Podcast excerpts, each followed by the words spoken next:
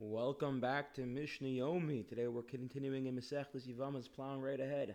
Perek Beis, Mishnah Hey, and Mishnah Vav. Our Mishnah is now going to discuss a bit of a tangent for a minute to give us a breather from Yevamos. Who is considered a brother, a relative, and who's not considered a relative when, when, in regards to halacha and you know the laws of inheritance, the laws of a Kohen has to become tamei to a brother who passes away. Uh, we'll see. Uh, there's gonna be more of that as well. So our Mishnah is coming off the fact in the previous Mishnah we noted that if someone um, uh, if someone's a mamzer, they're uh, illegitimate, and their brother dies and leaves his wife childless, there is a yibum bond. Now we perform chalitza, but the yibum bond does exist, which implies there is a halachic connection. Even though you know they're, they're not only biological siblings, but they're also halachically siblings. So if someone has a brother, a paternal brother, even if they're a mamzer, they're so that means his uh, there's a yibum bond that will form with his brother's deceased wife. He's a brother in all areas. Meaning to say, again, we mentioned that their, their inheritance is a brother when it comes to uh, a Kohen has to become tamei to his mom's or brother, uh, etc. Uh, the exception is if someone has a brother on his father's side, his father had a, a non-Jewish slave, a non-Jewish slave he uh, had a relationship with, or his father married a non-Jew. In that case, halachically, we don't consider his, that, that biological brother to be their brother, uh, and there's no there's no yibum, there's no the laws of inheritance, etc. Misha ben mikol makom. It's the same thing happens with sons. If someone has a son of any kind, even sons of mamzer, poter eshes aviv min yibum. That son exempts his father from yibum. That is, let's say a man has a son from uh, a, non-Jew, and then he marries a Jewess and he dies. So we don't consider as if the wife's dying, die, die, die, if the father's dying childless because he has a son, even though the son, sorry, the son here is the case the son is illegitimate. But if the father marries non-Jew, so it's as if he doesn't have a son, and the wife would have to perform yibum. So just reiterate that, Misha shall ben If anyone has a son of any kind, even if they're a mamzer, of a son who's a mamzer, born uh, from an erva, and then he marries a Jewess, uh, marries a, a full-fledged normal uh, halachic uh, woman, and they and they don't have children, he dies. It's not considered as if he died childless, and the woman um, does not perform mini yibum.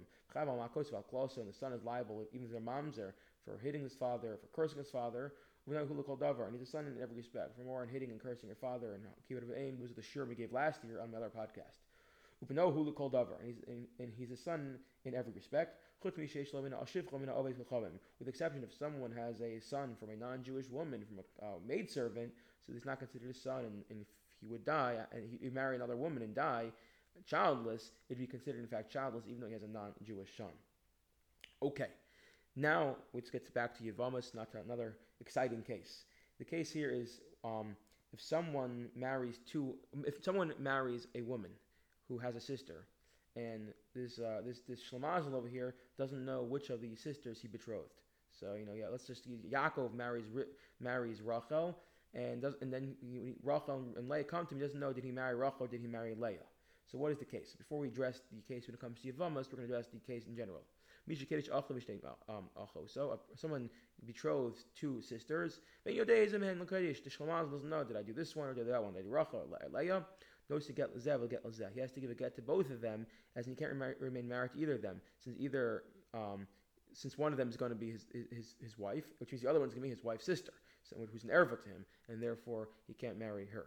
Okay, next, meis. Let's, let's say before he gets to give the get, he dies. So velo El achad, and he only has one brother, right? Just keep them complicated. So you have a guy marries a woman, but doesn't know which of the women he married. There are two women standing there, and he dies. And now there's a brother. Chalterstein, this brother must perform chalitza on both sisters because he doesn't know he doesn't know which of his brothers. He can't just do yibum because if he does yibum to the wrong one, um, so then um, so then he's so then as we said, one of them has a connection to him, a Yibum connection to him, which means the other one now is forbidden to him because it's as if, quote unquote, he's married to one who's Yibum connection to him. So he does Yibum with the wrong one, it's as if he's having relations with uh, someone who's an Erva to him. And if he does it with the right one, so um, he's good, but there's no way to determine that. He also can't perform Chalitza with only one sister marry the other sister because uh, on our level of Rabbanan, the rabbis forbade marrying a sister of a woman with whom he once performed Chalitza. So based off that, he has to do Chalitza to both of them name, but he has two brothers. Again, says Shlomiel uh, married a woman, doesn't know which the woman he married. He has two brothers.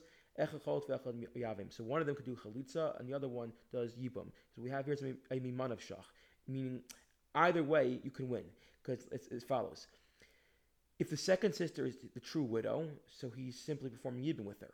If the first sister is actually the widow, the chalitza she received from the first brother remove the yibum from him, and so the second brother is not free to marry her sister. What happens though, however, if kadluv if it comes so if both the brothers go ahead and marry um, marry a sister without consulting the court, so in that case, we don't take the sisters away from them because we can say that, there's the, um, that it's possible the first brother married the true widow, thereby severing the yibum bond. In this case, the second brother is allowed to marry the second the, the sister, and if it happened to be the first brother improperly married the, the uh, improperly married the true widow's sister, the second brother's marriage to the widow removed the yibum bond with the first brother, so the first brother may ma- stay married to her sister. Uh, I wish you all, after that, a wonderful day.